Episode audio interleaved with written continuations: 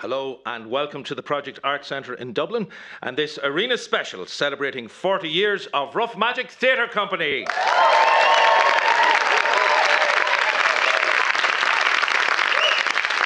yes, indeed.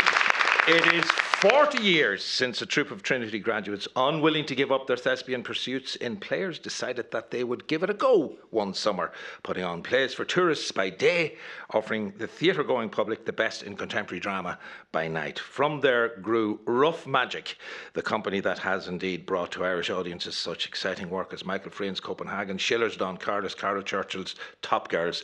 They have produced high quality, groundbreaking Irish work as well, works like Declan Hughes' award winning Digging for Fire, Arthur Riordan's comical musical Improbable Frequency, and the stage version of Mike McCormack's novel Solar Bones, adapted by Michael West and performed to great acclaim by Stanley Townsend. Over the next hour, we will have performances from Rough Magic's back catalogue Digging for Fire, The Emergency Session, Hecuba, The Taming of the Shrew, Pentecost, and Top Girls. Uh, behind me on stage are dressed mannequins wearing costumes from many of those productions, and as our backdrop, this evening in the Project Art Centre, we have a selection of posters from the last 40 years of Rough Magic productions. A very full playlist. Let us raise the curtain. On stage with me, founding members Lynne Parker, also artistic director of the company, Declan Hughes, and Siobhan Burke, along with Booker Prize winning author and Rough Magic actress, Anne Enright. Welcome to all of them.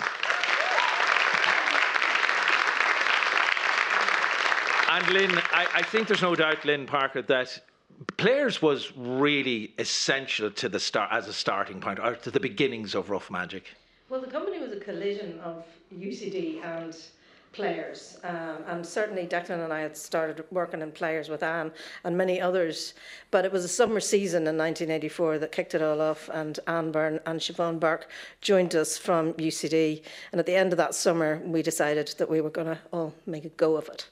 And what what were you looking at at that point in time, if you can cast your mind back to what was basically on offer in terms of Irish theatre, which to a large extent was mainstream Irish theatre. There weren't a lot of small companies around at the time.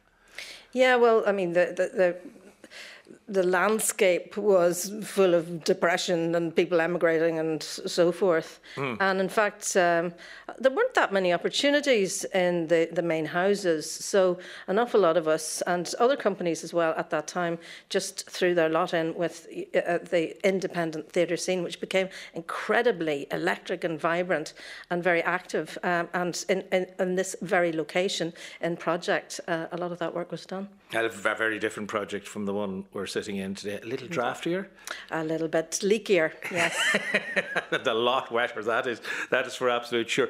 What type of plays would Declan, when yourself and Lynn started those conversations, what type of theatre did you want to bring to Irish audiences? Well, we had a, an eye on particularly uh, a, a, sort of English left wing theatre that um, companies like like jo- Joint Stock under Max Stafford Clark and uh, and the Royal Court at the time uh, were doing and that had been done in bigger houses. So that we used to call them the Howards and the Davids, Howard Brenton and Howard Barker, David Hare, David Edgar. Um, and, it, and it was in, in keeping with a sort of cultural sense, I think we had that, you know, we, uh, as, as the extract from Digging for Fire will probably rehearse, we grew up with the radio on, we grew up with a sense of English and American culture mm. being more central to our lives than the Irish tradition. And so that was one big impulse. But also, Lynne and I were big fans, respectively, of of uh, restoration comedy and Jacobean tragedy. And those playwrights wrote these big scale plays based around those kind of big forms. When we ended up doing them, we would um, we, we, we would do a, a kind of um, you know mixed play. We would, cast it with you know actors playing multiple parts, mm. and and that was also a joint stock model. The original early productions of the uh, Caryl Churchill plays were done along those lines. And Anne, Anne Enright, when you came into, uh, and I think it was into Players first, it was as an actress. Was that was that the kind of hope at that stage? So uh, you don't go in as an actor, right? You go in as an actor and a carpenter and a painter and a lights technician and uh, you know somebody who can repatch plugs at speed and in the lighting box and an all nighter and you know a good good good sport. Um, so yeah, but uh, there were a lot of students wanted to act, and I suppose I was one of them. How did you get? How did you get into players? So uh, you you you joined. Uh, you joined in Freshers Week, which was the first week of being a first year in mm. Trinity mm. College Dublin, and all the tables were out in um, Front Square. And I, I knew already that I wanted to be theatrical in some way. I was wearing a poncho I had made myself. um, of which I was very proud. It was a blanket from Kilkenny Design with a hole cut out of it. And I went up to the players' table and with a swirl of my uh, pure wool poncho, I signed my name uh, to the list mm. and for the, the Freshers Co op, which is um, a cooperative production that uh, Stanley Townsend and Martin Murphy were directing. Uh, Martin Murphy had yes. a big say in your becoming part of players and the company. Uh, he did. I, I think I would have got my way in one way or another, but, but his response was uh, enthusiastic. Yes, he, uh, yes. Come on, tell me what he said. he didn't say anything. He wrote something down. Uh, he wrote though. something down. I told me later, years later, what he had written down. I was doing uh, I was doing an audition for a nervous housewife who had something wrong with her floorboards in, in uh, called Mrs. Brandywine. Um, and whatever I did, clearly it was the ideal nervous housewife um, because apparently he wrote on the sheet, he said, bingo. There you exclamation go. Mark, exclamation And mark. of course, you are now man and wife. That is the other side That's of that. That's one way of describing it. that, that is the other part, or one other part of that story. However, it is rough magic that we're going to investigate Indeed. tonight rather than anything else. Um, Siobhan, how did a UCD, pair of UCD heads, venture into Trinity the way you did? Um, well, Anne and I met in UCD in Dramsoc hmm. and um, Anne Byrne, yeah. Anne Byrne, yeah, and we did a number of shows together. And I think in '84 I did a production of Waiting for Godot, where I realised I'm not an actor. I'm getting out of this actor business. And when the summer came, Kathy Leaney, who had directed um, that show, Waiting for Godot, invited me to join a summer company she was setting up. And there in Trinity doing the summer company, I met the Rough Magics, or I met Declan, who came after me on a bicycle going, Would you like to join? Would you like to join um, our summer company? We're Rough Magic. And that was my introduction to the company. And Anne was already in. And Anne, I think, had thought maybe I would be interested in acting, but mm. that was made clear. No, I know I'm, I'm skipping, I'm skipping along a little bit in, in some ways here. To what extent, Lynne, do you think that Rough Magic became as much a writer's company as it was an actor's company because there are a phenomenal number of two of them sitting on the stage with us here but I'm thinking of people like Gina Moxley as well who was very much involved in the company and now writes a, a large amount as well to what extent was it a writer's company and did you want to kind of inculcate that side of things in what you were doing well, we were always interested in good writing. I mean, that was the really common thread. I mean, the program was very eclectic, but mm. um, we first we were doing international contemporary work like um, Top Girls or American Buffalo or whatever, and then we uh, started to hone our skills in classics, uh, the Silver Tassie or the Country Wife, and eventually we were learning enough. We thought to try this out ourselves. So really, we we um, started to commission work, and that was that made a huge difference.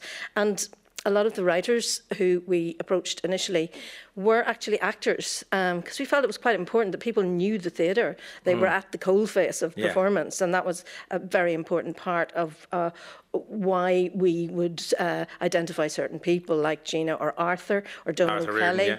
Yeah, um, who were all performers. mm. Boyd. Declan, um, obviously digging for fire was one of the huge successes and a really an important moment a little bit into the company's history granted it was also a hugely important moment for you. This was a play that was i suppose telling a story on an irish stage that we weren't used to seeing. Yeah i mean on the face of it it's not exactly revolutionary. It's like middle class people in their late 20s you know? Mm. so it wasn't like sort of burning down the the the, the barricades but but but it, it didn't it hadn't seemed to be i mean one of my issues was i never seemed to see people like me on an irish stage. Mm. um, and and the play is about people in their late 20s with that sense that they're all friends except the friendships aren't lingering in the way that they thought they were. There's a marriage there that isn't all it should be. Um, but it's also a play and writers often have this uh, it's a play with an agenda. Um, it, it says things aren't not like like that, like the rest of the Irish theatre. They're not like that. They're like this. Mm. this is the way things are now, you know, and and and it had a kind of cultural argument, um, and that I think I imbibed from those political playwrights. Mm. Of the of the seventies to, to to a certain extent. How excited um, were you when you read that script, Lynne? Well, we knew this was really important.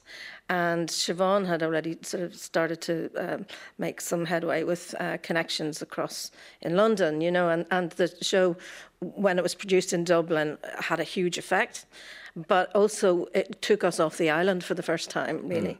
Mm. Uh, I mean, we, would already sort of made a few little forages, but Digging for Fire really made an imprint in London, and suddenly our reputation was being made there. And but that, course, had always been there to, to tour internationally, I think, Siobhan, hadn't it? Absolutely. Yeah. We were determined, I think, from very early on to tour nationally first and get known around Ireland, and then I think with a lot of shows behind us, we took off to England, and it was a fabulous relationship we had with a number of key uh, London mm. new writing houses, and an opportunity to bring Declan's work and others, Gina's. Uh, um, lots yeah. of amazing plays to London and have big well, hits for the company. That play was like a petri dish. Uh, uh yeah. you know, Arthur, Pom, Gina all wrote plays, mm. and I think tomorrow night Peter Hanly, who's another member of the original cast, is going to read from uh, Play in Progress. So, yeah. Uh, so four out of seven. Well, we're going to hear uh, uh, begin the performances at this point in tonight's show with an excerpt from digging for fire. Would you talk us into this, Declan, and give us a, give us a context for where we are, um, uh, what we need to know? Well, the, the main speaker here is. Uh, I, I, very much regret to say a writer, in no way to be confused with the author, but uh, uh, on a little bit of a roll. Um, and the line that precedes this, he says something like, I grew up with the radio on, with English and, uh, England and America burning into my brain. Um, and, and he is basically saying, it's not the way you think it is, it's the way I am saying it is. Um, it feels, it's 1991, you know, five or six years later, the internet made all of this quite evident. All right, well, let us hear it then an extract from Declan Hughes' Digging for Fire. You just don't understand. Talk radio here. Even if people feel isolated, lost in the suburbs or something, they can tune in and feel a part of what's going on. It's like they're living in a village and they want to keep up with the gossip. And what about the people who don't want to live in a village? The people who left before their village suffocated them? Is village life supposed to be the most authentic, the most Irish? It's also about having a sense of place. And what happens when you don't have a sense of place? When I arrived in New York for the first time, and as the cab swung past that graveyard and I got my first glimpse of the Manhattan skyline, I felt like I was coming home. The landscape was alive in my dreams. The streets were memories from a thousand movies. The city was mine. Well, you have a sense of place, Danny. It just happens to be somebody else's place. No, it doesn't. It's as much Ireland as Dublin is. Millions of Irish went out and invented it, as much, uh, probably more, than any invented this poxy post colonial backwater. So, what's the problem? You don't like it here? Fine. You don't live here. You feel at home there? Great. You live there. What's the big deal? The big deal. The big deal is that there is as much here as here is. And I don't believe the here you're describing exists here. To me, here is more like there. Danny, are you on drugs?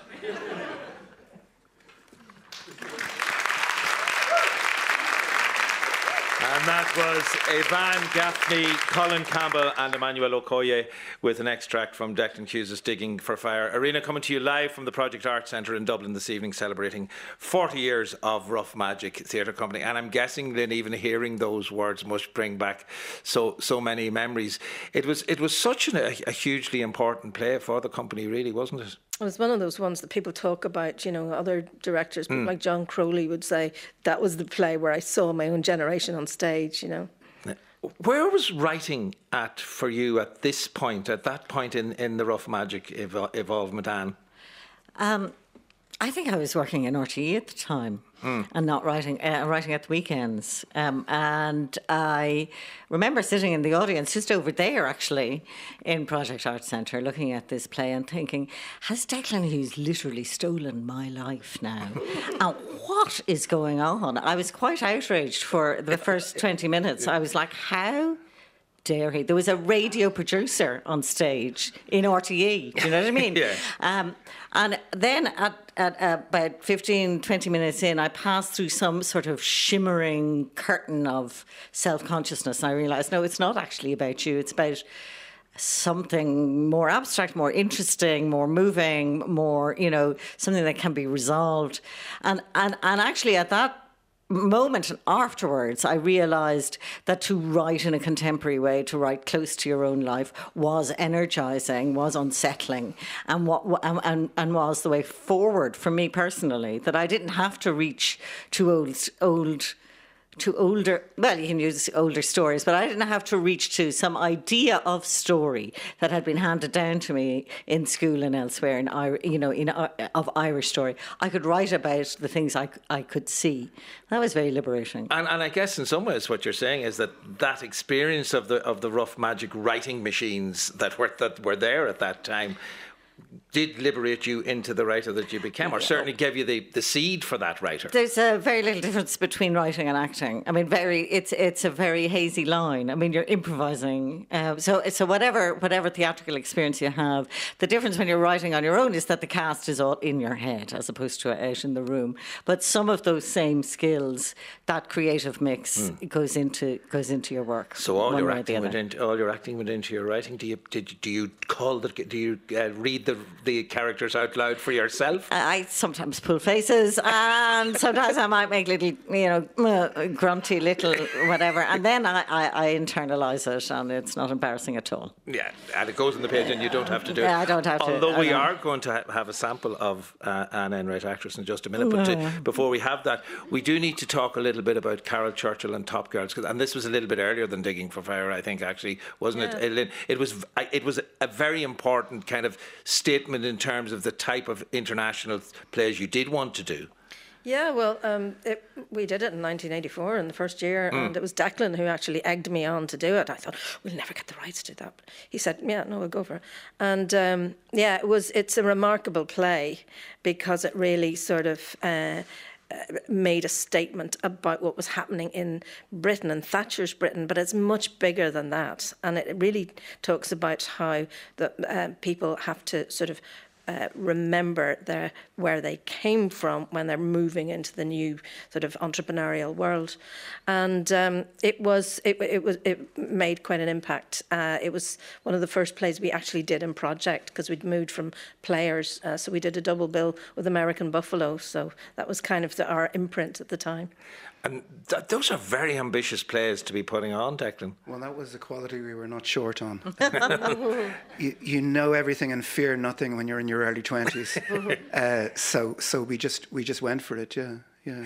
And um, in terms of at this stage, you, you were acting in, in Top Girls. Uh, yes, I was. The, the, the character of Dull Gret. How would you, do, even the name says a lot. Now, there's a Bruegel painting involved here, however, but explain who she is and where she fits into the action. Uh, Dull Gret is Mad Meg, or Dull is apparently means mad uh, rather than dull in Dutch.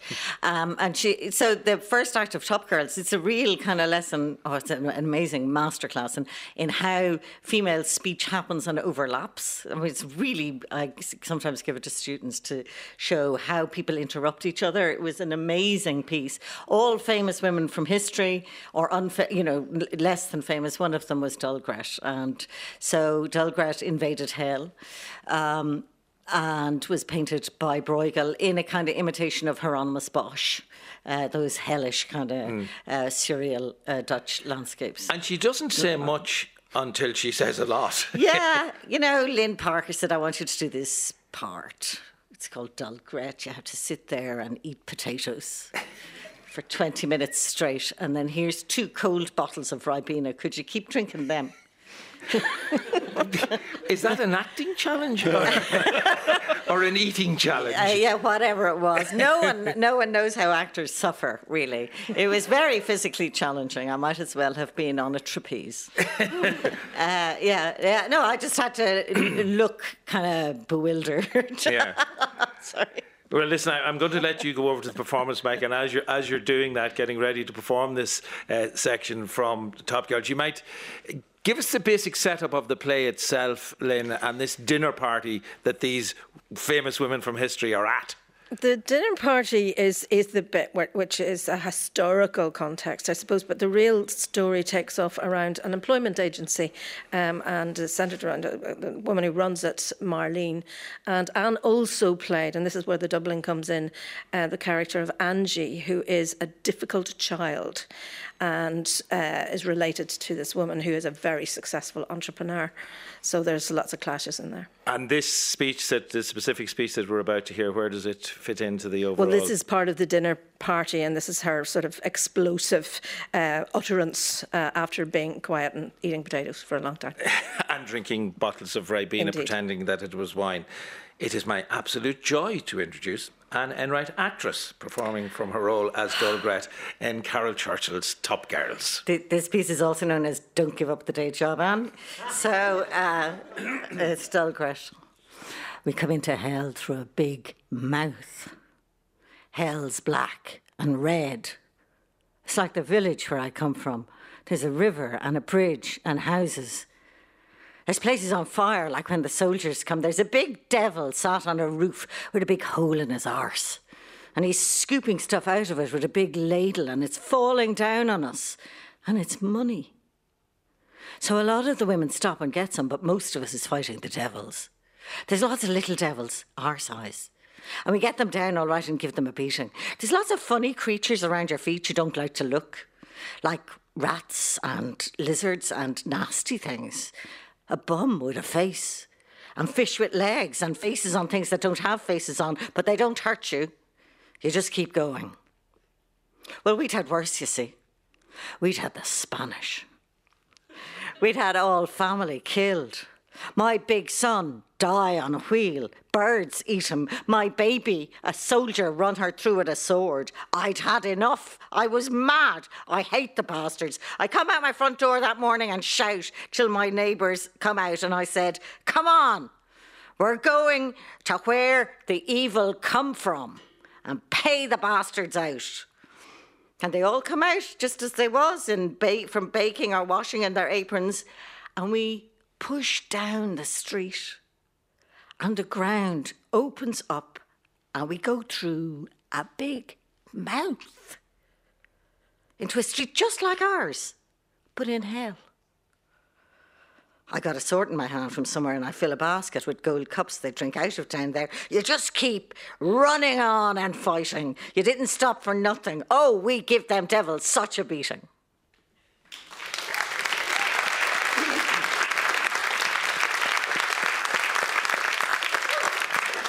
Anne Enright performing the part of Dull Gret from uh, Caryl Churchill's Top Girls, one of the plays that Rough Magic Theatre Company uh, produced in the very first year of their existence, 1984, 40 years ago, which is what we're celebrating this evening on, on Arena. Um, I, I, won't ask Lynne about this because I have to ask some others to talk about it. I'll start with you, Declan. The nature of the direction, I mean, these were very contemporary plays with their challenges. And then there was also that other side, the Jacobean uh, tragedies uh, and, and, the Restoration comedies that were, were part of the, the, the overall repertoire. What is Lynne's quality as a director, do you think, that she brought to, to the company? She's a great eye and she's patience. I would say they're the two things you need. Um, and she's a great uh, sense of a script. But also, I mean, Lynne has such a considerable and varied artistic practice developed over the years. Um, but she's brilliant, and it's a gift at understanding what people are capable of and pushing them towards it. Um, whether that be actors or designers or writers. Um, I mean, I'm not sure I would have written a play. Uh, I was quite seemed quite content to sort of say I would write a play and I was going to write a play. I was one of those guys, maybe. We're familiar with them in Dublin. Um, and, and Lynne kind of kept nudging me and going, remember you said you were going to do that thing, and, you know, you did that thing, and I'd done a couple of adaptations, and I'd done this and done that. And, and it was, so she's a great, um, as it were, entrepreneur of talent, you know. She, and she sees what people have and she and she pushes them towards the best versions of themselves, and that's uh, that's extraordinary. Yeah.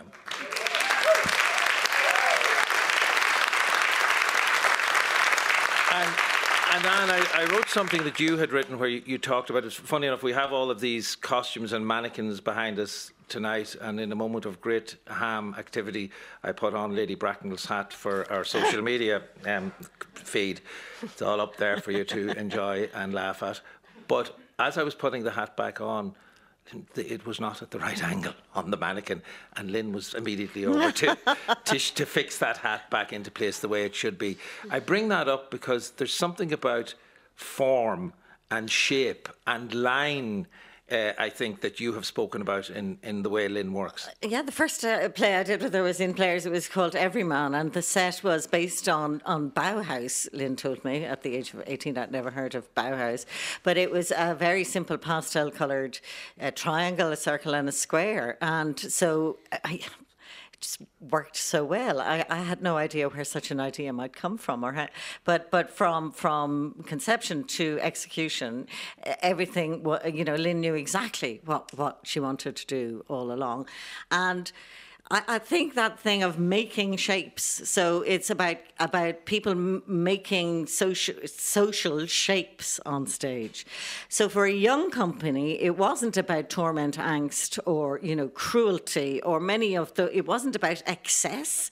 It wasn't about having a big adolescent hoo ha. You know, mm. it was about controlling these amazing the, the choreographed shapes very social, things like Wilde, and uh, uh, you know, I mean, a lot of uh, Lynne's. Uh, uh, background goes back into in English literature would be from Austen, I think, and Barbara Pym and people like that. So, um, uh, so yeah, it's a it's about these. It's, it's not all out there. It's about mm. so there is an, a, an extremely mature amount of restraint in what goes on on stage from an early time. And and from that point of view, for for you, Lynne, where did that sensibility come from? Do you think? I mean, Anne is touching on it there in the types of literature that you were reading. Well, I was very fortunate, and my uncle Stewart Parker was a writer, and I um, was taught very early the power of crafted literary writing. But I was also interested in art and I've always been interested in dance. So that the three dimensional nature of theatre always fascinated me. And yeah, I mean, um, the control of a situation, the control of the energy within a situation is the stuff we love to do in rehearsals. Uh, the other aspect that I think was often spoken about uh, in Rough Magic Theatre Company productions through the years was yes, there was that writing and those classics that were there and the contemporary work, but there was always a great sense of style in the look of the piece, in the set of the piece, in the design of the piece. Um, why was that so important to you? Obviously, it's part of theatre, but it really seemed to be very important to you and to the company. It was very important to always to create the world of the play. And, you know, we worked with incredible designers all the way along. Um, you know, Barbara Bradshaw and Brian Power, Kathy Strachan's here mm. tonight. And you can, can, see a lot of these amazing costumes were um, uh, designed by wonderful designers but that's very much part of the ensemble com- conversation.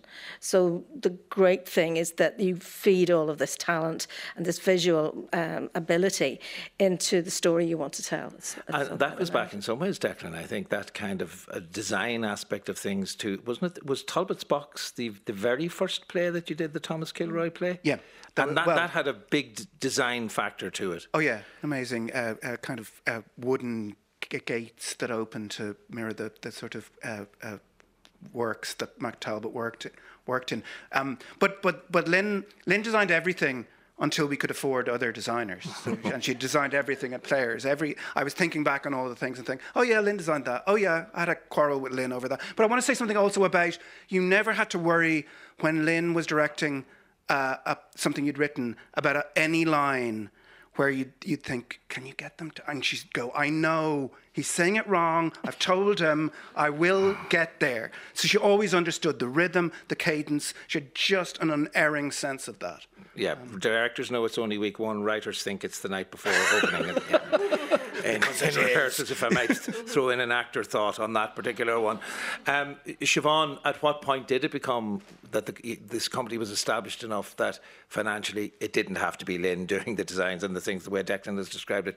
The point at which there was decent funding in behind it, or funding enough to get on with things the way you might want to?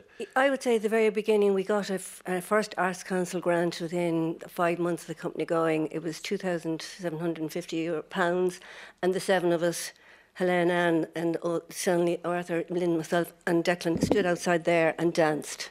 We did a jig. Yeah. It was such a vote of confidence. And the memory of that is still in my head. And I feel that what happened over the next five years was the grant doubled every year, more or less. And then it kind of got to a point where we, we were able, I suppose, to kind of um, meet, meet the bills and um, be equitable and fair with everybody in our dealings. Realise the ambition that was, Realise that was the there from the very yeah. start. We, uh, in this f- uh, first part of the programme, finish, we're going to finish up with uh, an extract from the emergency session. And you, in some ways, are responsible for this. Anne Enright and I don't think Arthur, so, am I? Arthur Riordan. Yes, I'll take the credit. Yeah, it, it has to do with Nighthawks because you were you were at that point the television program. You were a producer on Yeah, I Nighthawks, was, yeah. and Arthur was involved. Do you remember? Arthur produced these amazing scripts, and he was De Valera. I mean, we had done a thing called the 24 Hour Shakespeare on the steps of the dining hall in Trinity. And uh, Arthur did this amazing character called the Merchant of Ennis.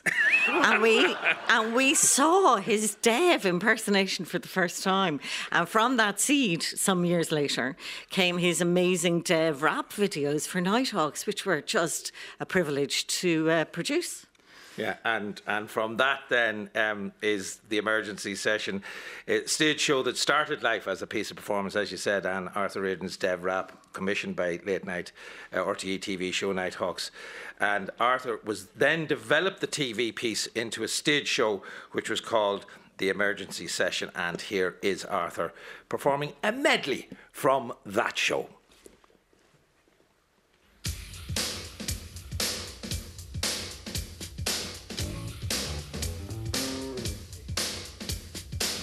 This meeting is now in session. All in favour, say yo! It's an emergency session, a Patriot game show. This meeting is now in session. Attention, remain in your seats. I repeat, we have an emergency session with the hip hop and beat. It's an emergency session. It's an emergency session. Now listen carefully. What's on the agenda? Me, an all Irish, half Spanish, Brooklyn MC, MC, DEV. The Longfellow occasionally, or in Hispanic argot, yo soy el hombre largo.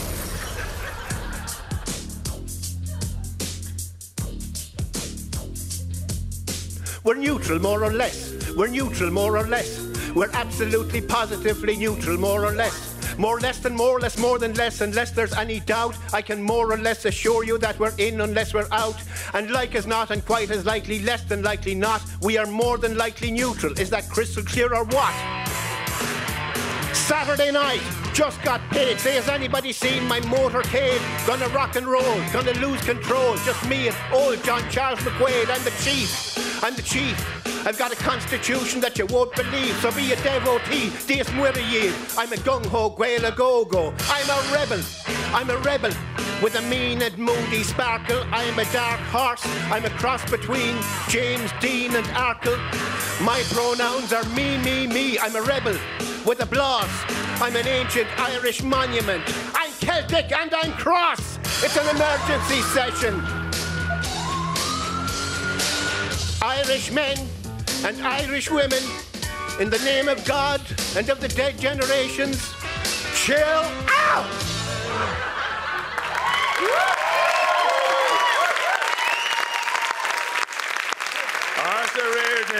With that uh, selection from the emergency session. We'll have more from Rough Magic 40 year special after this break.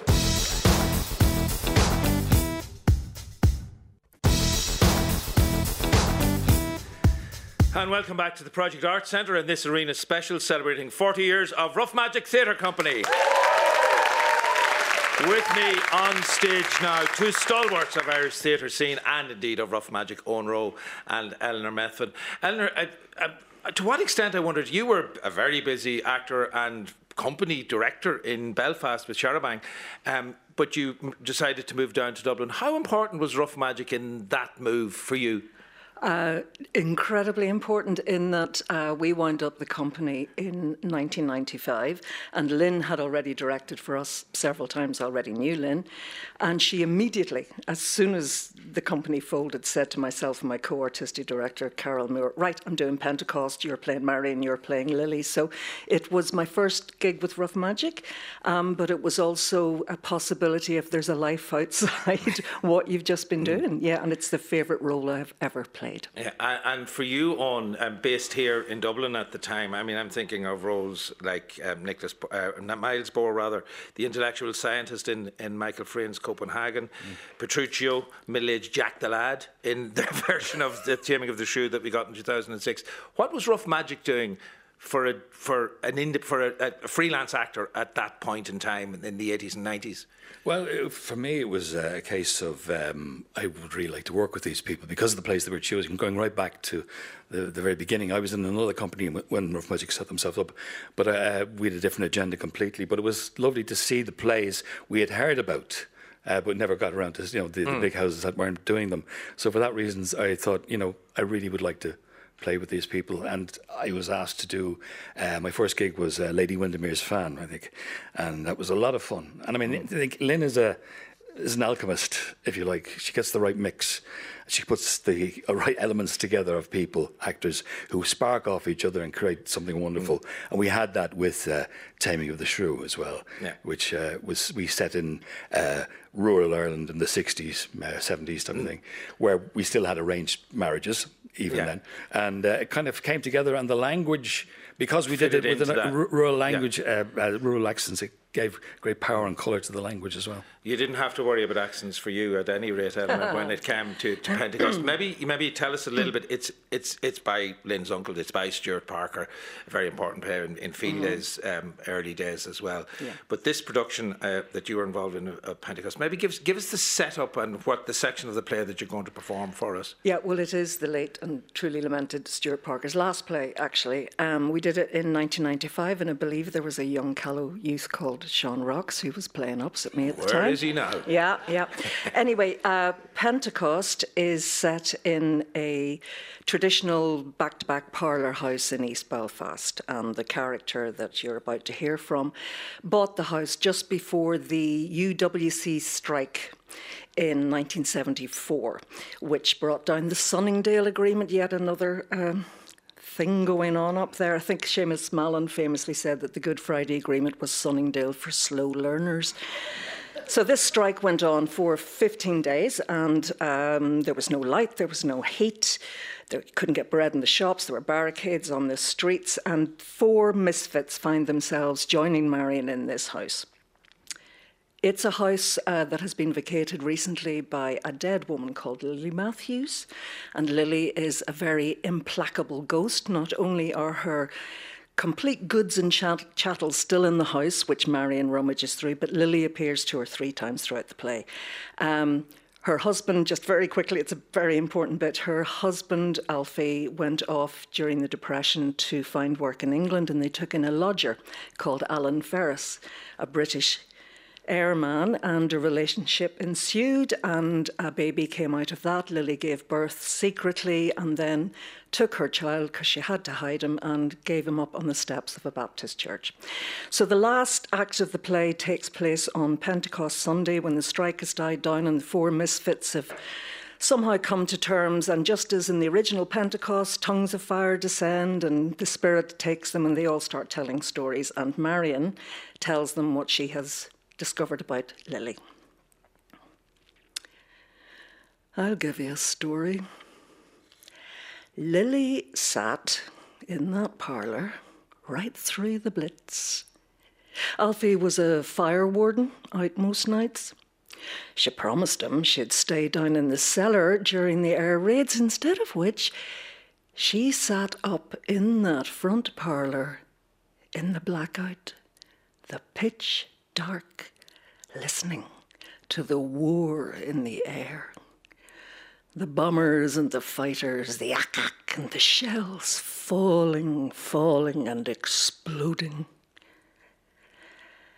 She stretched out on that self same sofa where Alan Ferris had stretched her out seven years earlier and pleasured her till her ears sang with a whole wild, uncontainable babble.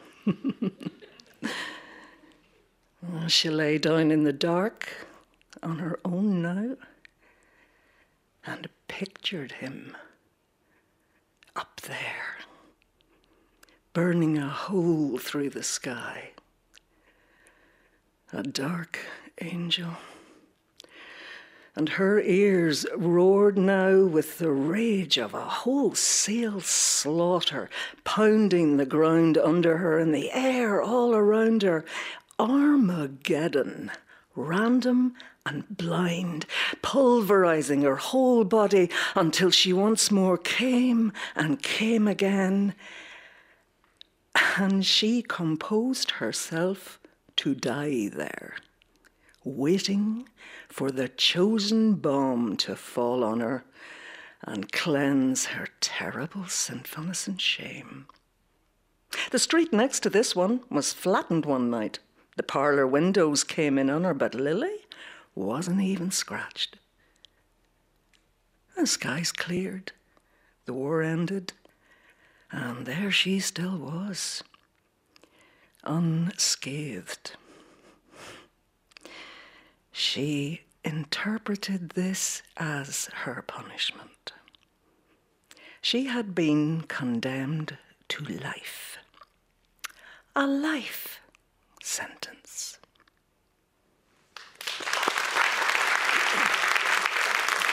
Eleanor Methven there performing from uh, Pentecost by Stewart Parker, and we'll go almost straight into the the section from Petruchio. But I think it's important from the taming of the shrew, Owen. I think it's important here to say that you were playing opposite the shrew that was Pauline McLynn playing right, Katrina yeah. in this particular production.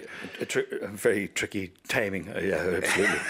uh, but yeah, so uh, we were playing probably slightly older than is normally done in this play, and uh, but it made a lot of sense to us. And uh, as I say, the marriages were arranged at the time, and uh, it was it was just a whole lot of fun, and um, the audience as well really got off and really enjoyed. We toured Ireland with this, and Yeah, the pretty country and western feel of it as well. uh, completely, yeah. and it had a, um, it just fitted so well. What section are you going to do for us? So this is a speech uh, Petruchio. He, after a very chaotic wedding, he hauls uh, Caterina off to his house in uh, just outside Verona, and there he d- contrives to keep her awake, uh, make her hungry, um, to just keep her uh, in this state of uh, chaos, if you like, so he can control her. So there you go. That's the way. Um, so that that was then, I suppose. Um, uh, and it goes something like this. Um, Thus have I politically begun my reign, and 'tis my hope to end successfully. My falcon now is sharp and passing empty. Until she stoop, she must not be full gorged, for then she never looks upon her lure. Another way I have to man my haggard, to make her come and know her keeper's call, and that is to watch her, as we watch those kites that bait and beat and will not be obedient. She eat no meat today, nor none shall she eat. Last night she slept not, nor tonight she shall not. As with the meat, some undeserved fault I'll find about the making of the bed. And here I'll fling the pillow, there the bolster, this way the coverlet, another way the sheets. Aye. And amid this hurly, I intend that all is done in reverent care of her. And in conclusion, she shall watch all night. And if she chance to nod, I'll rail and brawl, and with the clamour keep her still awake. Ah, this is a way to kill a wife with kindness. And thus I'll curb her mad and headstrong humour. He that knows better how to tame a shrew, now let him speak. 'Tis charity to show. Owen Roe performing there from The Taming of the Shrew and the 2006 version of the Shakespeare play as produced by uh, Rough Magic Theatre Company. We're going to finish up this part of the programme with a work that was very important to Rough Magic, Arthur Riordan's musical fantasy set in the time of the emergency, where poor John Betjeman rubbed shoulders with spies, physicians, or physicists rather, like Schrodinger, and wits like Flann O'Brien. For this extract, you need to imagine the staff of the British Embassy in Dublin in 1941, the height of the emergency. Listen to the combined cast of Peter Hanly, Ivan Gaffney, Colin Campbell, Emmanuel Okoye, Cathal Synnott on piano, and Arthur Riordan in the mix as well, with Be Careful Not to Patronise the Irish. Be careful not to patronise the Irish. Good grief, you'll cry, that's hardly my intent. Nevertheless, when he's inclined, Paddy's mind is so designed. He'll go and find offence where none was meant. No matter how one tries to get along, unselfishly proclaiming era's undisputed charms. A simple mention en passant of drinking, fighting, and maudlin song. Suddenly one is in the wrong and Paddy's up in arms. In Dublin, a young visitor can realise all his wishes, provided they're not overly ambitious. They speak the language after a fashion. Haven't even begun to ration. Try the beef, it really is delicious. But when the beer and whiskey flow, as they are apt to do, you know, beware the conversational hiatus. An innocent allusion to the mainland, and they glare at you as though you'd gone and blighted their potatoes. So, so be, be, careful, careful not to patronize the Irish. They take umbrage at the kindliest advice. Though it's clearly for his benefit, dear old Paddy's having none of it. When you tell him a little decorum might be nice. It's happened to me just once or twice. I suppose they've had their woes, but all the whining, what's the point? They could be British if they chose. There's still that option, heaven knows. But mention that, and Paddy's nose is further out of joint. Yes, be careful not to patronize the Irish.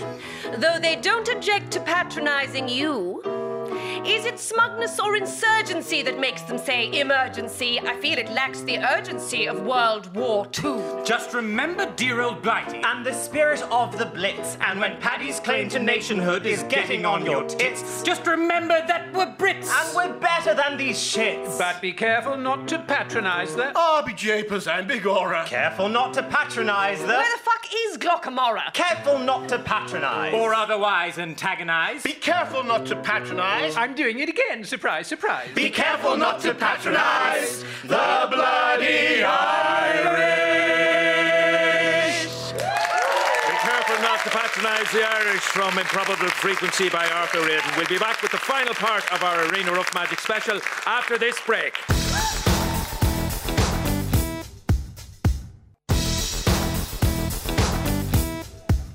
Welcome and welcome back to the Project Arts Centre for the final part of tonight's Arena Rough Magic special. Our event is the beginning of a weekend of performance and talks marking this important anniversary. In 2019, where we're in this very theatre looking at the work of one of our greatest playwrights, Marina Carr, on that night we discussed her new work, Hecuba. The lead actors in that play, Ashley McGuckin and Brian O'Doherty, were, will soon be performing in a new work by Hilary Fannin, uh, Children of the Sun, a co production between the Abbey and Rough Magic to be staged in the Abbey in April. Now, Ashley McGuckin and Brian Doherty will perform a scene from Marina Carr's Hecuba. In Greek mythology, Hecuba was the queen who married Priam, king of Troy. We join the action in the wake of the Trojan War.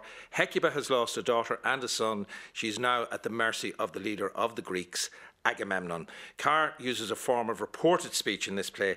Encounters are described rather than enacted, as in this scene, performed now by Aisling McGuckin as Hecuba, Brian Doherty as Agamemnon. Eat. Eat, he says, pushing more dishes towards me. He raises a hand, and the servants disappear behind curtains, doorways. I'm curious about your laws, he says. Our laws? Yes. I'm trying to start a country, bring all the warring factions together, the fiefdoms, the small, fierce kingdoms. We need a system. We have Spartan law, of course, ancient, modelled on the Mycenaean, before that handed down from Crete. But the Danaeans, the Hellenes, the Thebans will have none of it. Not to mention all the island kingdoms. Are they written down? Some of them. They must be written down, otherwise, it's all confusion. But you're not a literate culture, are you? You don't have an alphabet. You don't read, right? We have the priests to take care of that. A king needs these tools. Can you read? Right. She laughs. More a sneer. I've never come across a woman more arrogant, though I only see it in tiny flashes.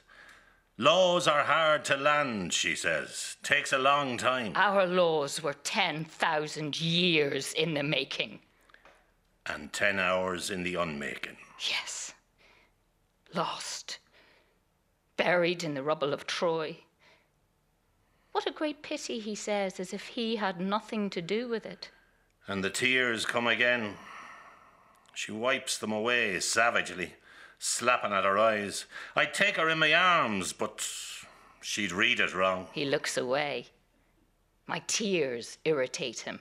Well, let them. Is he not the cause of them? Ashley McGuckin and Brian Ashley McGuckin and Brian Doherty there in that scene from Marina Carr's Hecuba. And let us finish with a performance as well, because that is what Rough Magic Theatre Company has been all about over the past 40 years. Um, and of course, we hope that we'll all be standing here in another 40 years doing another outside broadcast about the 80th birthday in some uh, other realm, I guess. But we're going to finish with uh, the show Phaedra by Hilary Fannin and Ellen Cranitch. Before we hear the the tears from that play, let me give my uh, express my thanks to Rough Magic and the Project Art Centre for all of their help in creating this night of rough magic. Our production team for RTE was Paula Shields, Stephen Higgins, Lily Burke, and Kay Sheehy. Sound engineering by Tom Norton, Liam Mullen, Ashling Grufferty, and Damien Chanel back at base. Let's end then with Tears from the play Phaedra, performed by Ellen Cranitch on flute, Susanna Derrickson on vocal, and Cathal Synnott on piano.